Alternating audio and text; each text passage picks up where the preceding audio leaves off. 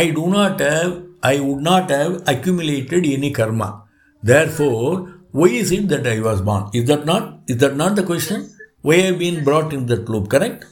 Yes. The honest answer for this is that this is something which cannot be explained away. This is the honest answer which Adi Shankaracharya also describes. You know what he says?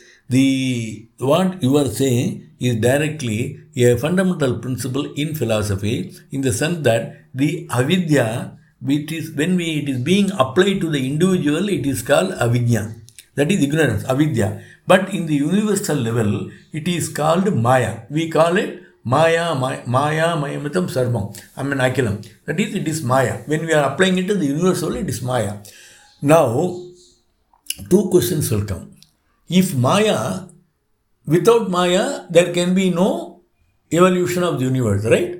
Correct, right? No, without any maya, can there be any universe? As per our thought, right? No. So which precedes? The Parabrahma precedes maya, or maya precedes Parabrahma, or are both of them coexistent, correct? Is that logical? These three choices are there. Yes. I'll put it in other words. That is, we have a Prakriti, which is at rest, and we have a Purusha, which is an active principle, which is staying aloof. And there is a Sabda Matra for evolution of the universe. So one of the question you are raising is directly asking a direct question in this question.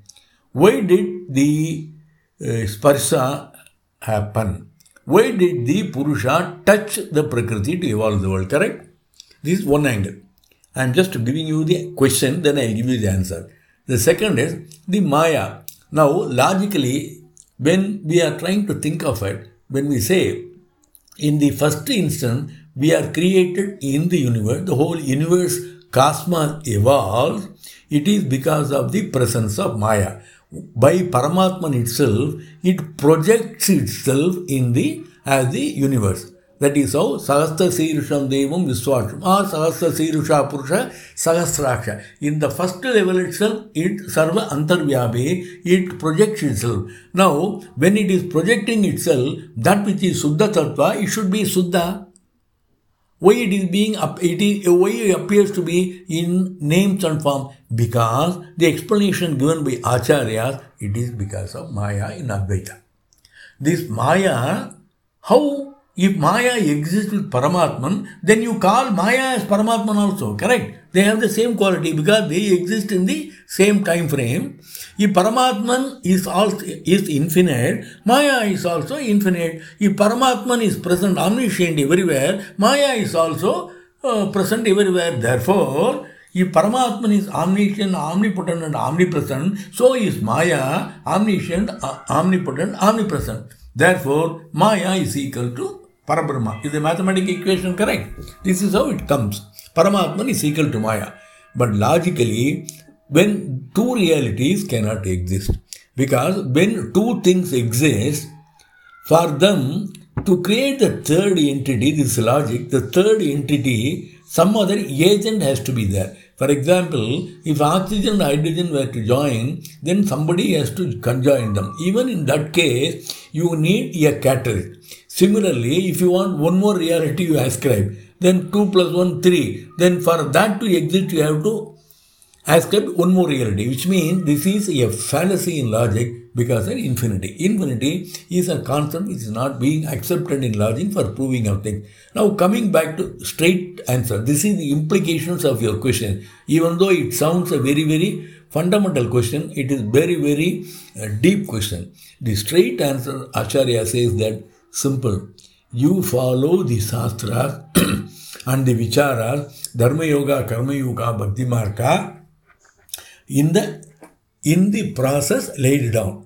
The moment you start doing all these things, the issue of this maya and Parabrahma differentiation will get resolved. That means, if you follow the whatever Shastra has laid down, your question that how did I come into being will get answered. And what in addition to Adi Shankaracharya says that you are not different, you are yourself, the Parabrahman.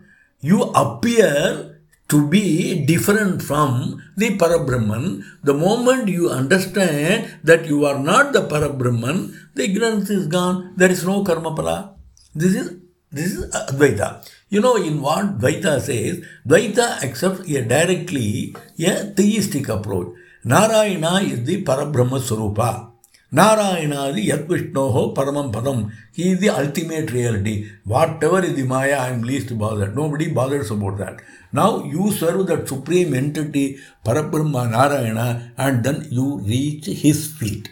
That is Dvaita, that the realities are two. That is the Jeevatman is different and the Paramatman is different. That is the cause is different and the result is different. Okay. Now, in Visishta Advaita, that is in Sri Ramanuja's Sri Vaishnava Tattva, the answer is that even though we appear to be Paramatma is different and Jeevatma is different, they directly say the Paramatman Vishnu is present in Jeevatma and you can yet attain the lotus feet of Bhagavan Vishnu. You go and then join him. In Dvaita, you can always join him, but a slight difference in terms of you can never become a part of him. Right? But whereas when you take Advaita, you are Vishnu, Vishnu is yourself. These are the three philosophical explanations. As to the direct answer, as to your categorical answer, how did I accumulate karma vasana in the first instance? The answer is, it is because of maya. If it is because of maya, when did maya come? The straight answer is, nobody has any answer with any of the systems Indian philosophy has. This is an honest answer I can give you.